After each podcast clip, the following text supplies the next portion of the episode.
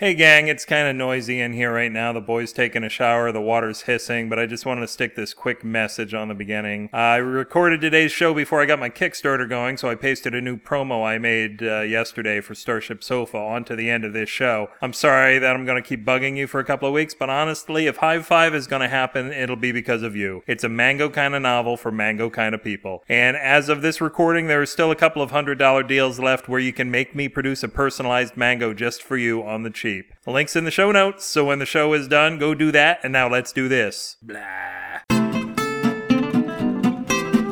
Hello, my bangers and mash. This is your hanging mustache host, Matthew Sanborn Smith, and his Wrangling No Cash podcast, Beware the Hairy Mango. Today's story is all about tasting all that life has to offer, even if it isn't edible. If you taste so much that you get excited and squirt your lubricant across the room, you may have to clean up some window jelly.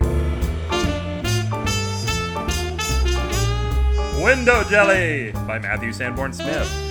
Pam Love jam. Grape jam, strawberry jam, pearl jam, tomato jam, bubblegum jam, toe jam, finger jam, parsley jam, jam jam, potato jam, Scottish terrier jam, Scottish astronaut jam, barbecue chicken jam, and more strawberry jam. But her favorite jam of all was door jam. She carried a jam knife with her wherever she went and scraped the finest door frames in the city onto her toast, which I probably should have mentioned she also always carried wherever she went. She never hit the streets without a couple of loaves of toast. But her passion for door holders was tearing apart the city she loved. Doors everywhere were falling off of their buildings, and crime was rampant. She might have noticed at her own home, had she owned anything worth stealing, she didn't even own a toaster, and instead went to the toast market every morning to buy freshly caught toast. But a plucky detective soon connected Pam to the crime wave using the door jam DNA. This wasn't so odd for the wooden jams, as there is tree DNA, but for the steel door jams, it was mind blowing. His work led to a paternity test that proved a certain tablespoon was the illegitimate son of an elevator door in Cincinnati. Maury Povich was ecstatic, mostly because he no longer had to pay spoon support. All of this DNA was rolling around in Pam's stomach, and she was soon in a prison cell with no door jam. Pam wasn't so upset about the loss of her freedom, but she was upset about the lack of jam in prison. The closest they came to it was some hardened maple syrup in a bottle someone forgot to cap. But Pam never said die. She also never said submarine. These words just never came up in everyday conversation, especially since she lived in a part of the country that called them hoagies. Pam stole a knife from the prison knife depository and secretly scraped everything in sight, including her knees when she fell down. None of her scrapings captured the delights of door jam until she discovered window jelly. She filled her belly and escaped, and soon windows across the city were smashing to shards on the floors and sidewalks below. This time, burglars protected Pam because she made their jobs easier. It didn't matter though, because the fuzz discovered nothing could contain her, especially after she found wall preserves, but something had to be done. Some smart person figured the only way to keep Pam from dismantling civilization was to tempt her with something even better. A crack team of chefs, architects, and contractors were sequestered in an underground bunker and ordered to construct something both functional and delicious. They knew no mere building would distract Pam from an entire city. She needed novelty.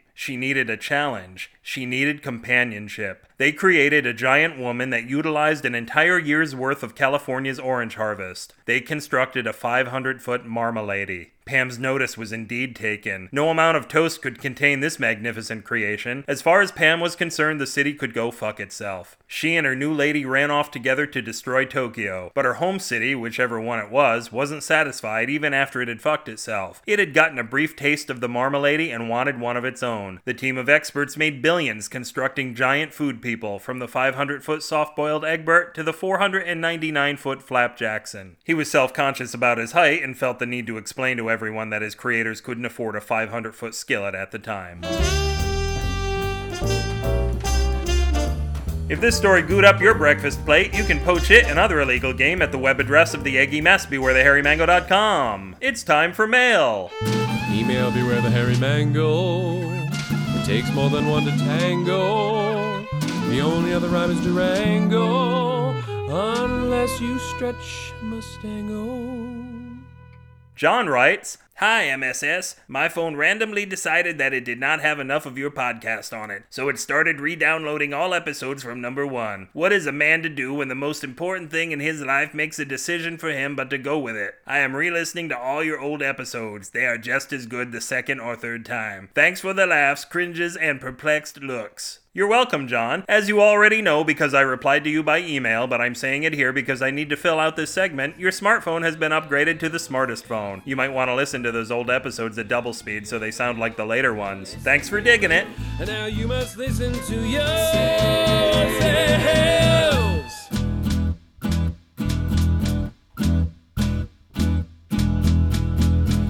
Are you still listening?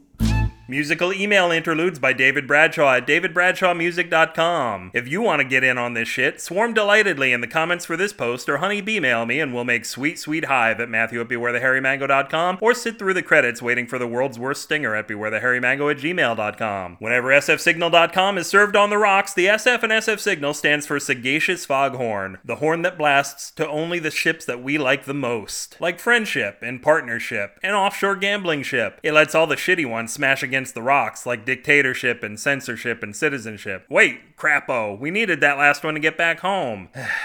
Somebody get the glue. Bumble over to Tumblr and suck up all of our goodness at bewarethehairymango.tumblr.com. I repost the stuff of other people of varying taste, but hey, the entire internet is a gamble when you really think about it. If this doesn't work for you, climb into bed and sleep through the rest of the winter. Donate from your prostate and put everyone's favorite chakra to work doing something other than pleasing yourself and your lovers. Hit the donate button on the Homeo Where Art Thou page and massage yourself into my benefactor. My benefactor told me he's sweet on you. This podcast slips peacefully from an outbound above board underground tallboy short round over compensating throughway with a highball in one hand and a low key attitude, an inward facing around town below deck undercarriage, and an alpha male and omega ruby Creative Commons attribution on commercial share like 4.0 international license.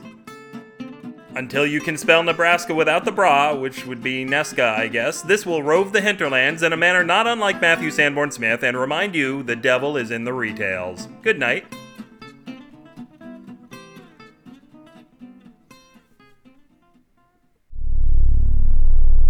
Everyone was covered in either blood, kisses, or barbecue sauce. Sammy's recipe for barbecued chaos. 1. Decide you want a nice little party at your house. 2. Forget for a moment that you're part of a hive mind with 56 other people. Not a very good hive mind, admittedly, but good enough that those 56 other people simultaneously decide they want a nice little party.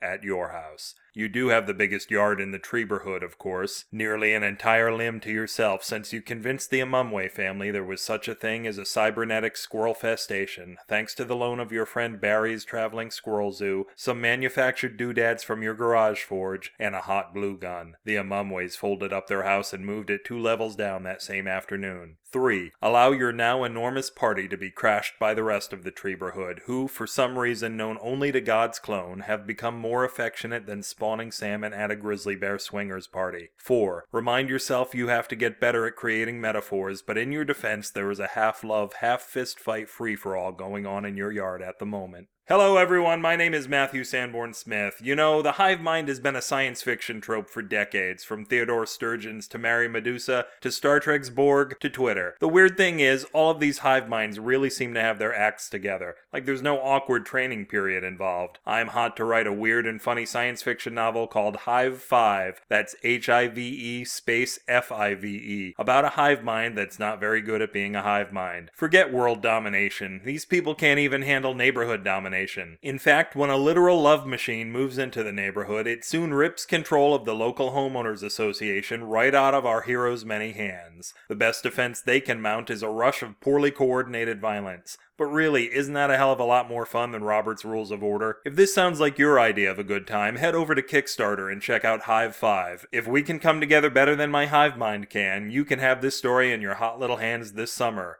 Join me. Resistance isn't yet as futile as we're hoping it will be once things are settled down.